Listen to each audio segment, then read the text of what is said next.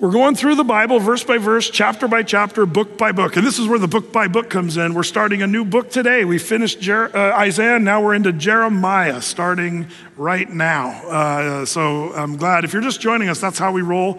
Uh, we don't skip a verse or a chapter. And uh, I love that we have a church that's willing to do the work and go through the Bible. So this coming Wednesday night, seven o'clock online, we'll be uh, you know tack- tackling the introduction and chapter one. We'll see how far we get into maybe even chapter two of Jeremiah. Now, before we get into the verse that, that we're going to look at, we take a small verse or section on Sunday from our upcoming Wednesday through the Bible. So that's kind of how we roll here. But before I get into that, let's let's talk about Jeremiah. You know, the prophets of the Old Testament are kind of amazing. Um, I love the prophets, and uh, they're they're kind of amazing dudes. If you were to hand out prophet awards, if it were at the uh, sort of award ceremony of prophets, you know, the guy that's probably most successful, the guy with the most successful award would go to Jonah. Jonah was the prophet that, you know, was told by the Lord to go to Nineveh. And you guys remember the story. You know, he, he didn't want to go. God said, go. Jonah said, no. And he bolted the other direction. And so, you know, he's trying to get away. But you can't get away from the Lord. And so eventually storm, you know, they throw him overboard. He gets swallowed up by a giant fish. And he's in the belly of that fish for three days. It's a long time for those gastric juices of the whale or the whale or fish, the big belly, um, you know, of the whale. And he's in there. And then, you know, finally the fish swims back toward the direction of Nineveh. And then the fish barfs him on the beach. That's a bad day. You're a whale barf, pretty much. That's Jonah. Uh, half digested whale barf. Uh, and so he walks back into the city. He's probably smelling like whale barf, uh, maybe looking like whale barf. And then he gets into the city and says, okay, whatever, repent, everybody repent. And the whole city repents. Everyone. And the whole, the Assyrians were a godless, horribly scary bunch of people. And yet they all repented. Most successful goes to Jonah. We won't give him the best attitude award, however. You know, if you want to give the most eloquent award, that goes to Isaiah. We just finished the book of Isaiah. Man, that guy was eloquent. He knew how to use literary tools and techniques to create creatively just give us God's word to the people. And Isaiah, man, smart, intelligent, like he gets that smart, intelligent, creative, just the genius kind of award. You know, you could give Ezekiel the most mystic, mysterious, mystical kind of award. I mean, when you read the book of Ezekiel, you're like, huh? What? Wheels spinning within wheels and all this stuff that he paints and portraits for us about the, the temple and, and stuff. We're going to be getting into Ezekiel here in a while. But, but uh, man, the guy was kind of the artsy one, you know, if you would. And he gets the most creative award. Daniel might get the best prophecy award because, man, he prophesied the coming of the Messiah perhaps to the very day when he would ride into the Jerusalem there on the colt of a donkey and, and also the end times and all that. Daniel, and also he gets the best man award, if you ask me. Daniel was the guy. Like, what an amazing dude Daniel was. So when you're handing out the prophecy awards, what do you give to the prophet Jeremiah? Um, well, I'm going to be a little bit brutal here at first, but Uh, and th- but then we'll, we'll pull up, so don't get mad at me right out of the gate. But we give Jeremiah at first, the world for sure would give him the loser award. Jeremiah is the loser prophet from the world's perspective. What do you mean, Brett? Well, Jeremiah ministered for forty-two years. That's how long the extent of his ministry was, forty-two years. That's a pretty long time for anybody to have a career or a job, but especially when you're a prophet of the Lord. That was a tough gig, as we will see here in the book of Jeremiah. But he was doing that for forty-two years. But here's the problem. How many people were changed, transformed, listened to the words of Jeremiah the prophet in forty-two years? The answer, zip. Not one person listened to one word Jeremiah ever said. Nobody said, oh, Jeremiah, you're right. We need to repent. Now with Isaiah and all the other prophets, there was a repentance and the Lord did some great things. But not one person said, Jeremiah's right. We got to repent. But everyone just said, eh, we don't like him. What a jerk. In fact, they hated Jeremiah. So not only did they not listen to them, but they treated him badly. He'd be thrown into a dungeon uh, that was filled with mud. Um, he, he was like uh, just, you know, beaten. And he would also, as we'll find out, be killed because ultimately he was a prophet of the Lord, but not one person listened to him. So you might give him, the world would give him the loser award. Even church people say, well, he's called the weeping prophet.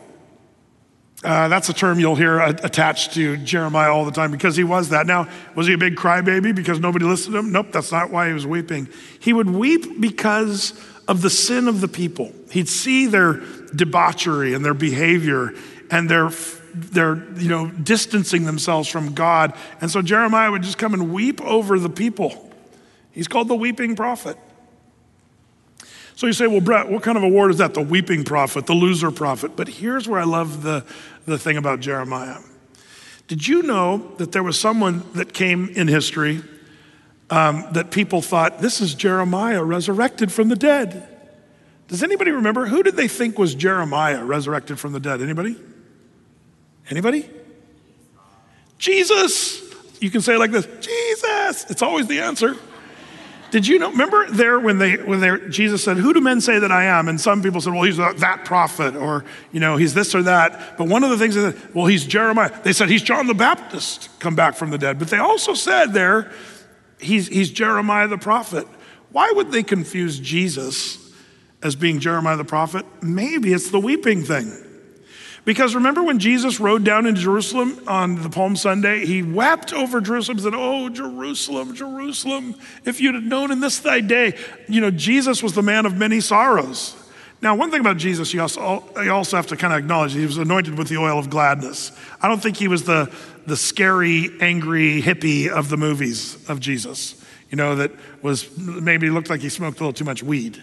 Uh, that's not Jesus. Jesus was one little children ran up and, and liked to sit on his lap. He was probably a joyful guy on one side, but we also know that Jesus was a man of many sorrows, acquainted with grief, and he even wept over Jerusalem. And that's why they said, maybe he's Jeremiah, come back from the dead. So now we start to say, well, there's something about Jeremiah that was kind of Christ-like. That's pretty cool. But here's where, to me, this is where the awards come in. Who of all the prophets of the Old Testament did Jesus quote the most? Jeremiah. Isn't that awesome?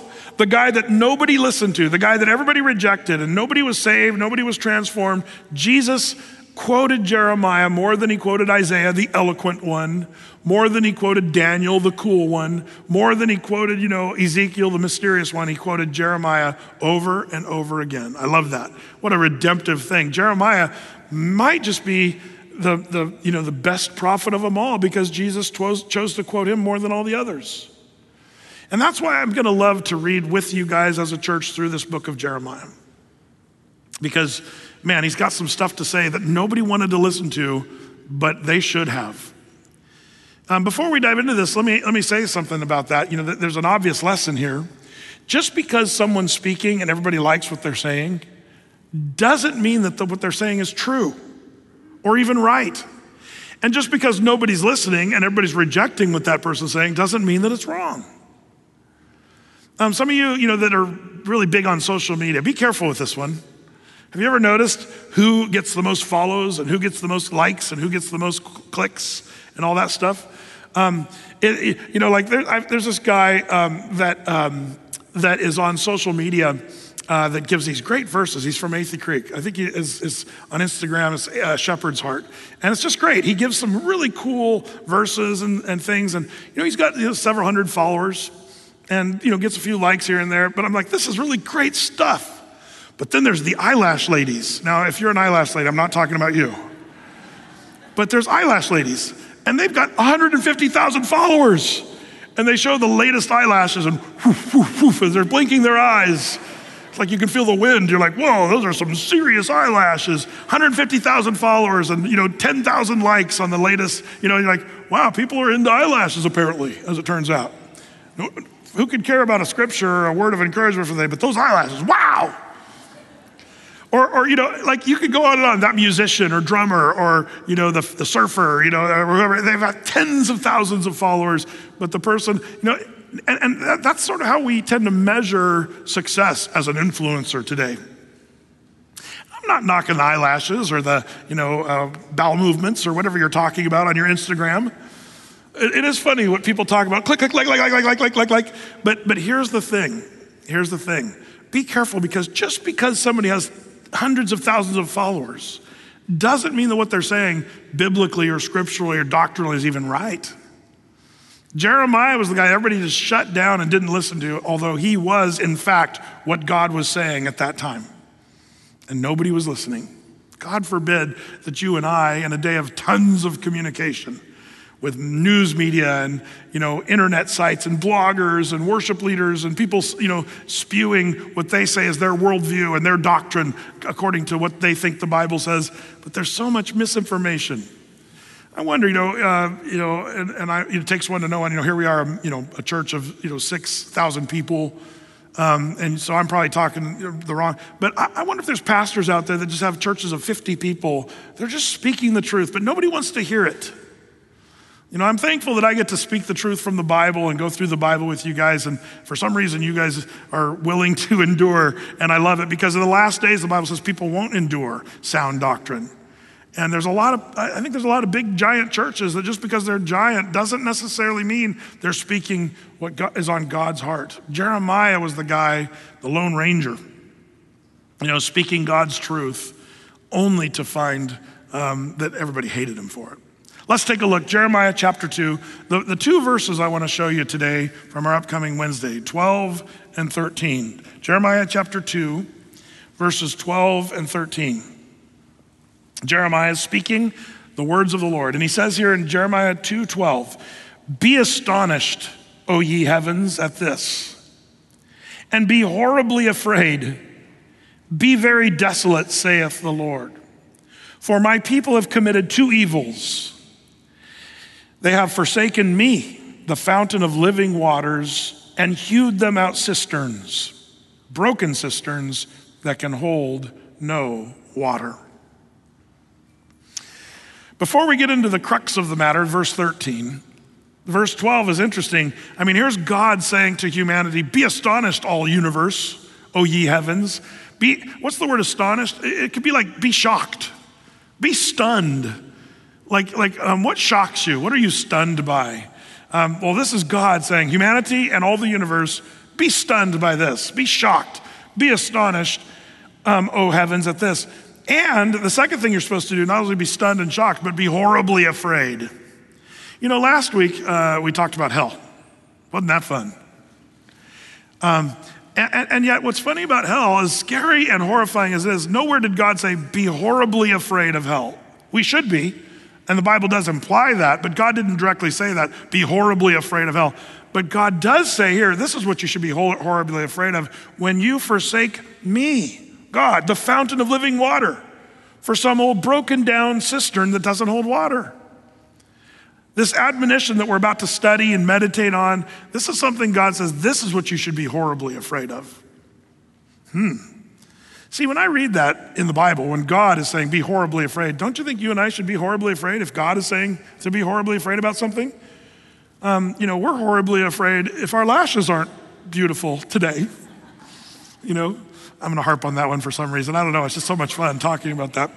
Um, Cause I don't do lashes. Uh, I won't I won't say anything that really is close to home for me. Uh, but but uh, but no, you know, what are we to be horribly afraid of? It, it, it is to, is to watch out for this admonition that Jeremiah is about to unveil to the people. My people have committed two evils. So these are evil things that people do.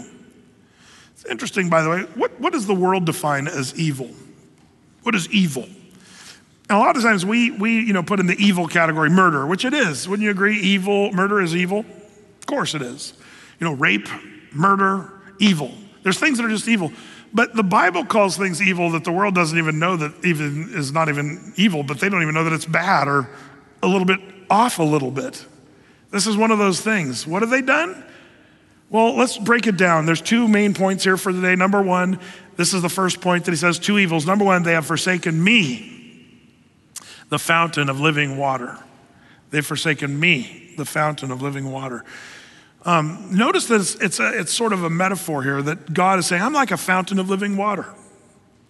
That's, that sounds really refreshing, doesn't it? You know, to have a nice, refreshing, bubbling, cold brook. See, I grew up in Southern Oregon in the, in the backwoods of, you know, Roosh and Applegate. Um, and when I was a kid, man, you know, we, we just had it made. We had the Applegate River right in my backyard, um, which was great, but we didn't drink out of the Applegate River. And I'll tell you why. Because there were stagnant parts of the river that would sort of flow. And there were also skinny dippers and stuff up the river, you know, a bunch of hippies. And you didn't know what they were doing in the water. You know what I'm saying? So we were kind of like, yeah, we would never drink out of that. But me and my buddies, my next door neighbor, Kurt, we'd get on our dirt bikes and head up into the mountains. and we just go right up there. And then we, there was there, there was streams that would come right off the, the snowfall, you know, and, and it's ice cold water. And it was just, you know, bubbling little brooks coming down the rocks. And that's where we would just, oh, it was so great. You just get some water. We get crawdads out of there and boil them up. And, you know, it was just like fun as a kid growing up with this this uh, fresh water. You could, just, you could just drink it and not worry about sickness or anything like that. That's what I think of as, is when when this, you know, fountain of living water, that's what it's, it's talking about. What a picture. But here they have forsaken that for something else. We'll talk about what the what the cistern and broken cisterns are like. But why would anybody forsake something so wonderful? Now, before we get into this too much, you know, you have to ask yourself, do you even know what the, the fountain of living water is? Have you ever tasted? The psalmist declared, oh, taste and see that the Lord is good. You know, and there's, sadly, there's some that might be watching online or maybe even here this morning who you've never tasted and seen that the Lord is this refreshing source of total satisfaction. People look to everything else in this world to try to satisfy their thirsty soul, only to find that it's it's an empty, broken down cistern that doesn't have any real water. And you're gonna be thirsty again. Oh man, I can't, you know, speak about this without reminding you of John's gospel, chapter four. Remember when John told his disciples, hey disciples, we need to go through Samaria. And the guys are like, Samaria? What area? Some area. No, like Samaria, the place called Samaria. Yeah, okay, we'll go to Samaria. What, what's the problem with Samaria? Well, the Jews hated Samaritans. See, the Samaritans were a, a, a people that used to be the Jews, and then when they were attacked by the Assyrian people centuries earlier, they um, they were taken prisoners and they became sort of half Jew, half Assyrian. And then they came back into that region as sort of Jewish slash Assyrians. So the Jews said, you guys are half-breeds. That's what they called them. And you're, and that's why they hated the Samaritans, and the Samaritans hated the Jews. So when Jesus told his disciples, we need to go through Samaria, the guys are like, what? We're not going through Samaria, we're going to Samaria. So Jesus goes to Samaria, and he goes to this well um, where this woman is drawing water. Um, and, and he says, woman, would you give me something to drink? And she looks at him stunned. Speaking of being shocked and astonished, that's what she was. And she says, how is it that you, being a Jew, are asking me, a woman of Samaria? See, there's already um, strikes against her. There's three strikes. Number one, um, a Jew, they would not even be caught dead in Samaria, but there's just, how is it that you're a Jew, strike one, um, in Samaria, talking to me, a, a woman, strike two, because in, in those days, you know, there was this weird cultural thing that treated women horribly. And for a man to talk to a woman, let alone a Jew to talk to a woman, but not only that, strike three, she was a woman of Samaria at the well at a certain time of the day.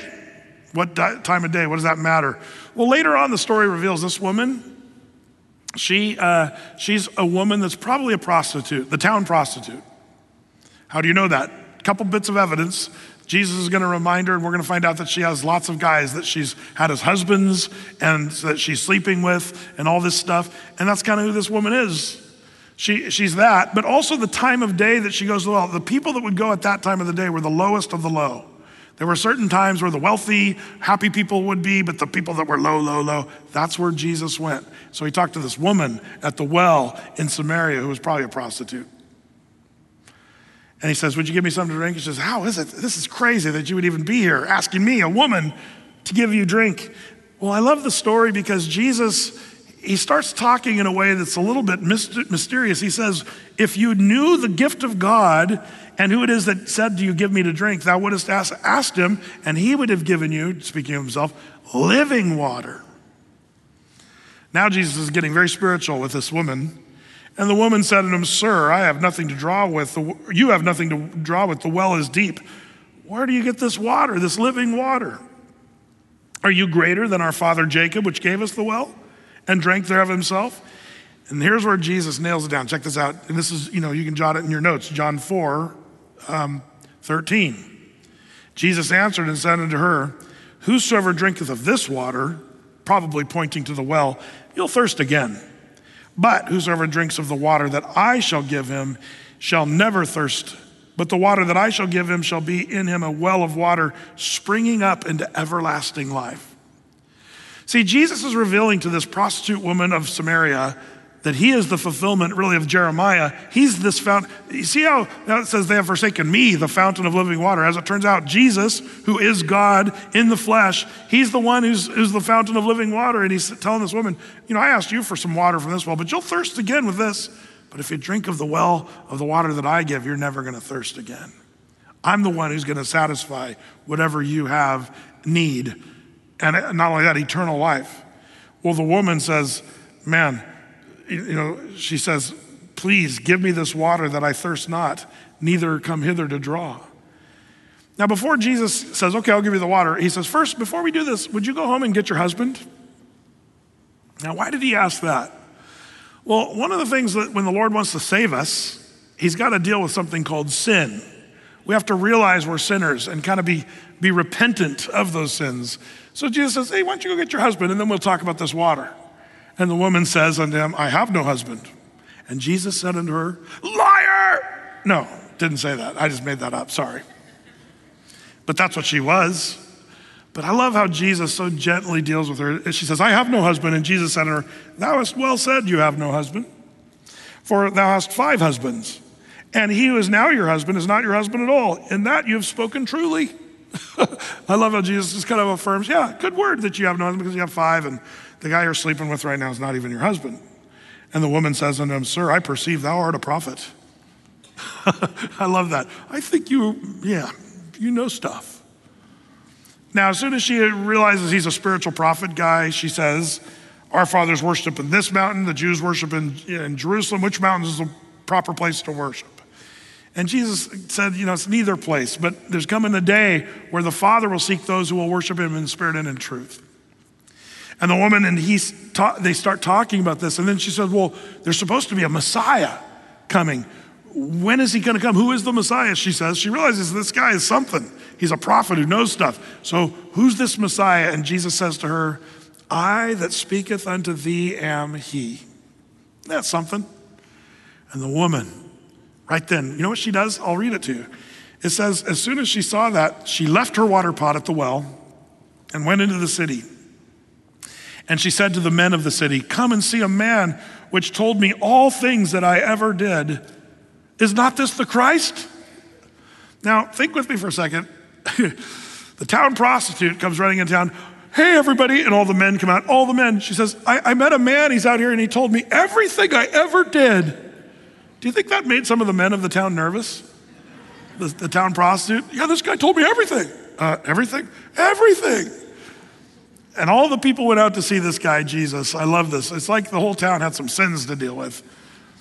But Jesus is the place you bring your sins, not for condemnation, but for salvation. And I believe that whole town would be blessed because Jesus was there, the Messiah. It's great stuff. And this woman, her sins were forgiven. But I love the story because the thing she came for was for water in a well. But I love how she left her water pot and she followed Jesus from that day forward. The thing that would satisfy her thirsty soul long-term. So before we even get into the, the cisterns that are broken and forsaking the fountain, man, I hope first of all, like the woman at the well, you've found that Jesus is the source of life. You might be trying to find it with so many other things, but it's just gonna be a dead end, trust me. Anybody who's older in here knows what I'm talking about. The things we chase after, that we hope that'll satisfy our thirsty souls, is it wealth? Those of you that have achieved a wealth, you don't even know it. Most of you are like, I remember, I remember when Donald Trump back in the eighties, they asked, how much is too much money for you? And he said, I will never have enough. And they said, are you happy? No, he said, back in the eighties. And they said, well, when, when is enough money enough money? And he said, never. I remember that in the eighties, and I thought, wow, it's funny how one of the richest guys in America, you know, back in the nineteen eighties was saying that, that, you know, wealth is, is fleeting. The Bible says, don't put your trust in uncertain riches. But if it's not wealth, maybe it's your career. Maybe you thought that's the thing that'll satisfy my soul. Having a career where I'm important and people think I'm a person of substance and talent and giftings. The problem is retirement is coming, whether you like it or not. And all you get at retirement is a stupid gold watch. Maybe a plaque. And there you are as a grandma and grandpa going, well, grandkids, listen, I used to work in this department and I used to do this. And the grandkids, yeah, now computers do that. that. That's not even a position anymore. It's like nobody even cares. Like, like, and then you think, man, I put my whole life. Now, there's, now I've got to say, the Bible commend, commends a person who gets a job and works hard and has a career. It's not that it's bad, but if, if that's the thing that you think is going to sa- satisfy your soul. But the problem is, once you realize the career doesn't do it, people will go to other things. And, and eventually, there's a lot of people who get to a point in life, they're like, what, what is it? And so they, they drown their sorrows and they think, just one more drink, then I'll be satisfied. Just get me out of my misery. One more drink or one more, you know, You know, the, the, the addictive things, you know, the things that we keep feeding our souls to try to patch things up, whether it's, you know, smoking your weed. You know, I, I, I have to say as a pastor, the legalization of marijuana has not been good for, for Christian people. I got to say that because I'm a pastor of a church and I see what's, what's happening. You know, the thing is, whether people want to admit it or not, it is, in fact, whether you want to admit it or not. I know some of you weed people out there are like, but no, that's not true. Um, I'm just smoking an herb of God. God created the herb. Well, he also created poison oak. You're not smoking that. Um, it's an herb. Um, no, I'm, I'm just messing with you. But the gateway drug thing is something we see in ministry all the time. People start smoking weed or, you know, even alcohol and stuff. And, and then it becomes stronger and stronger. And you start seeing lives really starting to get messed up.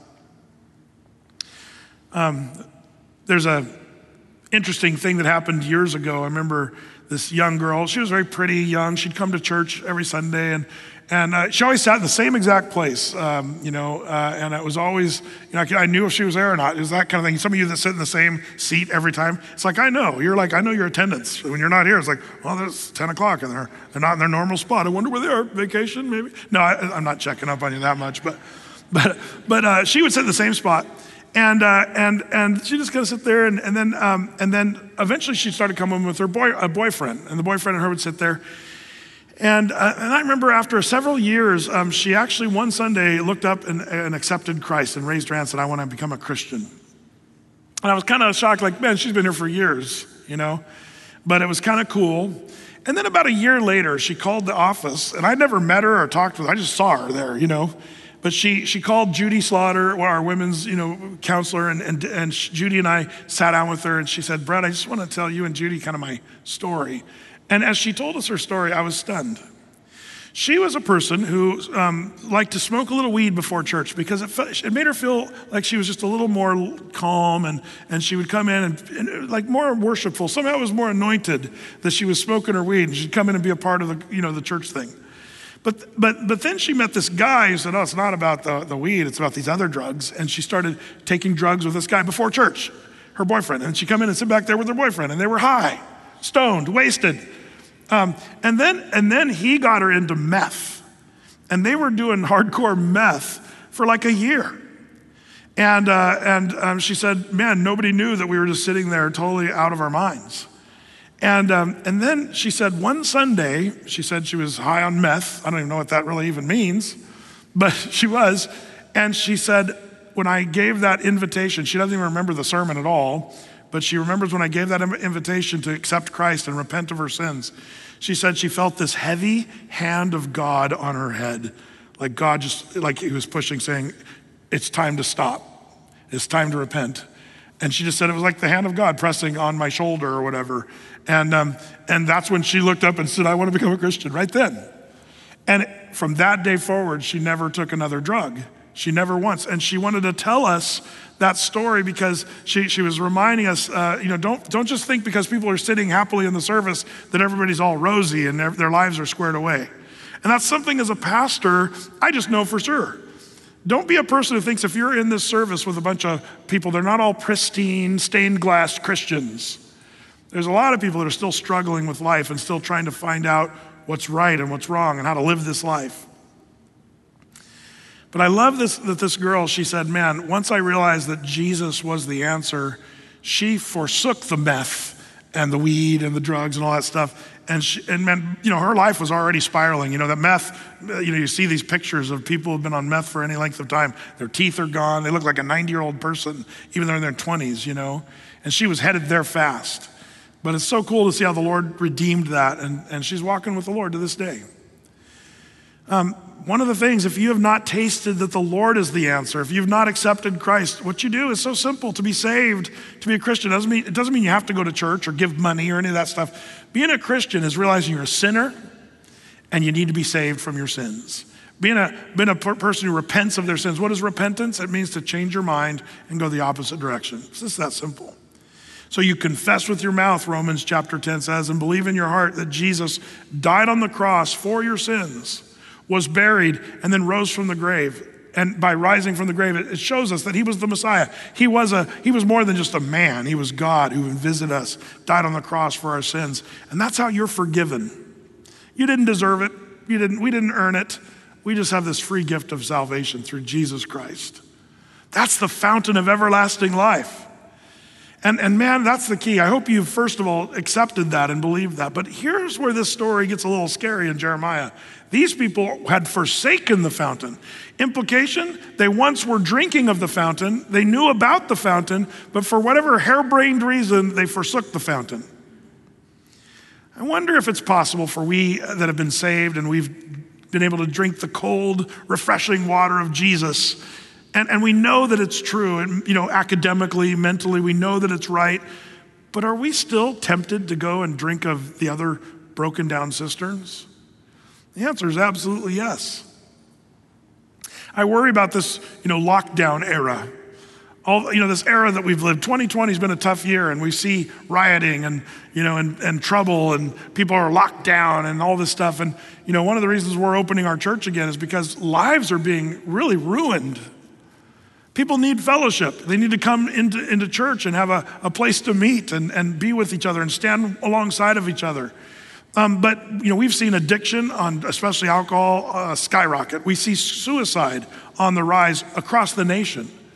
But I also am concerned that the longer people just sit at home on Sunday morning, um, that they, they forget the fountain of living water. They don't have old Pastor Brett to remind them weekly of what the word says about Jesus. And so they're sitting at home going, man, our troubles and life is depressing and anxiety is creeping in. And, and so they're turning to the old broken down water holes. What are some of those old watering holes that you would go to? You know, there's, there's things that can't even be good, but they become bad. Have you ever seen a person that becomes, you know, so obsessed by working out to get their bodies in shape that you're kind of like concerned for them? I don't have that problem. But I know people. Uh, you know, you go to the gym and it's an insane workout, workout, workout, and you're gonna be in great shape. Guess what? Did you know that ten out of every ten people die? The statistics on death are alarming. And there's gonna be a day where gravity will win. You can work out, and that, I'm not saying that's a bad thing. That's great working out, but I've seen people where that is the watering hole that they're thinking, if I can only get in great shape. And man, they just start living, eating, breathing, sleeping, working out, working out, working out. Or, or we could talk about, you know, whether it's alcohol, drugs, sex, pornography. People, I think in this lockdown era, people are looking for things uh, as they find themselves kind of stuck. Don't forget. Don't go to the old watering holes that never satisfy, but stick with the fountain of living water. And you know it to be true. You know that Jesus is the one that refreshes our thirsty soul. But man, somehow along the way, we can be like the Jews of Jeremiah's day, that we forget that Jesus is the one that satisfies our thirsty soul. Um, by the way, um, you know, why do we uh, forsake the fountain of living water? We, I think there's a hint here in our text. Uh, c- can we do a sneak preview of Wednesday night? Would you back up a few verses here in Jeremiah two? Look at verse five. I think we learn why the Jews got to this place. It says in verse five of Jeremiah two, "Thus saith the Lord, what iniquity have your fathers found in me, the Lord saying, that they are gone far from me and have walked after vanity and have become vain. Neither said they, where is the Lord that brought us up out of the land of Egypt, that led us through the wilderness, through the land of deserts and of pits, through the land of drought and through the shadow of death, through the land that no man passed through, where no man dwelt. And I brought you into a plentiful country to eat the fruit thereof and the goodness thereof. But when you entered, you defiled my land and made my heritage an abomination." When did they forget the Lord, the fountain of living water? When they got into the promised land, the land flowing with milk and honey, and they got their vineyards and their houses, and they got their stuff, and they were all like, yeah, we're good. We don't, we're, we're comfortable. We're happy. Forget the Lord. That's what the Lord's saying. You forgot me. After I did all those things for you, you forgot me when you got fat and happy, living comfortably in the promised land. And you know what, frankly, you and I as Oregonians, and some of you that are online, man, if we're Americans, we, we live we live pretty large. You know, we live pretty comfortably, and I think that's why we forget the Lord. We don't even know we have a need for the Lord. And, and we all the while, we're wondering why we're, why we're miserable. And we've forsaken the fountain of living water because we got a house and a car, and we got food, and we got no real serious worries. That was the condition of the people of Israel. They, they were comfortable living peaceably, and they forgot the fountain, and they forsook the fountain of living water. So number one, they forsook the fountain. Number two, what was the second evil? My people have committed two evils. Number two, they have hewed them out, broken cisterns. Now, what does this mean? Well, in Bible times, this is a very practical image that the Jews would have known exactly what the prophet Jeremiah. Now, we don't talk as much about cisterns. Um, I, I have to say, I, I've studied cisterns to a certain degree, and I've traveled all over the world and seen all kinds of cisterns. I'll show you some of my favorite ones. There, there's a cistern here, uh, and uh, this you can't see very good here if you're live, but if you're online, you're getting it in an H D, uh, live and in color. But, but uh, you can look at this later if you're really interested online. But um, this is Nimrod's castle, and I want to show you a little video footage that we got last time we were there. Um, this is an ancient cru- cru- Crusader-era castle, but it was built actually by the Ottomans, which is strange because they were the enemies of the Crusader, but they built a Crusader castle. But this castle is pretty cool because there's, there's parts of it that are still in, totally intact, and I was doing a little teaching right there. Um, but as you go into this uh, turret, there's this little staircase that goes down, this dark little staircase that goes down into this is their water cistern right here. And uh, it, you know, the roof's off of it now, but they, they dug out this pit out of stone and then built stones around it. And then the water would flow into that lower part that's solid rock. Uh, and they'd carve that out. And then the people would come down and bathe and get their water. This was Nimrod's castle. Um, but this was probably not like the cistern that's hold water uh, that, that, that Jeremiah was talking about. I'll show you. This is Petra. I take groups there when we go to Israel. We cross the border into Israel. This is the treasury, um, you know, Indiana Jones movie, that whole thing. Um, but all that to say, uh, as you go through this, this is in the middle of the no, of nowhere, out in the desert. And uh, it's so fun to visit. And it's about a thirteen mile hike that we do in a, in a morning, uh, just going through this place. Um, you can ride camels if you really want to. But uh, but these these facades carved into sandstone are just impressive. But see this, this is an Athey Creeker walking right next to this trough. See that little trough carved into sandstone? These two troughs on the two sides of the walkway? Those are cistern um, gutters. And water flows down these cliffs, down into the gutter. You can see the gutter on the left side. They're all worn out now because of thousands of years and the earthquakes have broken stuff up. But you can see this little cart going by those two troughs on the right and the left, where water flows down the cliff, flows into this little trough, and then flows from this little trough. And then these Nabataeans, back in the you know two hundred B C, carved these little gutters that flowed miles Uh, down into these big cisterns. And I don't have pictures of, uh, I couldn't find any of my pictures of these giant cisterns, but we're high, there's this one up on the top of a cliff right here where they carved a, a little cistern um, that, that uh, we got a shot of that I was able to show. But um, this is like an example of a, of a cistern. Now, question, if you're thirsty, would you rather have the creek that I was telling you about in Southern Oregon in the mountains coming off the freshly fallen snow where it's bubbling and it's flowing, or would you rather drink this right here? This reminds me of my freshman year in football when the, we'd get to the water cooler and the seniors had already dipped their helmets in and were drinking out of the hole in their helmet. The juniors, the sophomores, by the time we freshmen got there, the water looked kind of like this, green and murky. But we got all the vitamins and iron that you need. You know what I mean? I mean, some of you guys go to these juicer places and buy stuff like that all the time. So uh, you'd love it probably, but I'm just messing with you guys, you juicer people. But um, maybe you should start a, a, an Instagram site on juicers and get one hundred thousand followers. Um, but but but I'd, I'd take the bubbling brook, wouldn't you? But see, here's the problem. These cisterns, they they they. What happens with earthquakes and stuff like that, these cisterns would start to crack and break. And then what, what good is a cistern after that? This is important to our lesson. Because here, when a cistern cracks or breaks, it's only good for one of two things. And, and, and you can see archaeological evidence in Petra of this. When a cistern broke and cracked, it would never hold water, so that it was good for two things. It was either a dungeon, number one. This one's too shallow to be a dungeon, but there's other ones you drop a person and there's no way you can get out. Um, number two, a tomb. They would use broken cisterns for dungeons and for tombs. Um, there's an example of this, by the way, um, in uh, in Jerusalem. Uh, this is the garden tomb. Some people believe this could be the very tomb that Jesus was buried in. We don't know for sure, but it is a tomb in Jerusalem from the first century. And it's a beautiful spot. We do some worship there and we walk around. But our tour group, they don't even know we're walking on top of this giant garden cistern that's under the ground here at the garden tomb. And there's no pictures of it hardly anywhere. And, and you can't see it. That's why I don't talk much about it with our groups, because you can't see it. There is a little hole that you can go kind of look in. It's just a big dark hole, and you can like whistle. And you know it, and it echoes through the, this giant cistern. That's not the hole, um, but but water kind of trickles in to this cistern that's in the garden tomb area. Here, I'll show you the, the hole here in a second, where where you can kind of look down into the cistern. The reason I want to show you this one, this could have been the cistern Jeremiah was talking about, because this is in the middle of Jerusalem.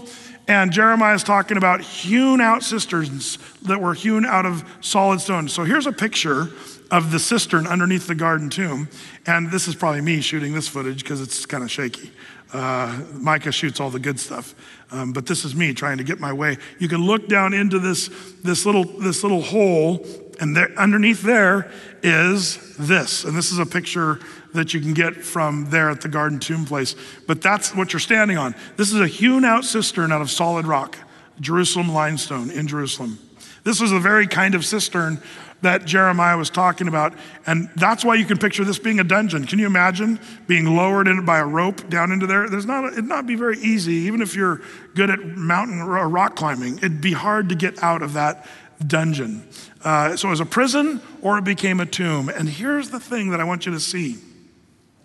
When it says you've hewn out these cisterns, broken cisterns, um, in a way, you can almost imply that, that Jeremiah, the Lord, speaking through Jeremiah, is saying, you know, you think it's going to satisfy you and give you water and sustenance, but it actually brings death. It's a tomb and it's a prison. You think that alcohol thing is going to give you sort of a reprieve and, and, and your soul will be relieved, but it's actually a dungeon and it's a prison.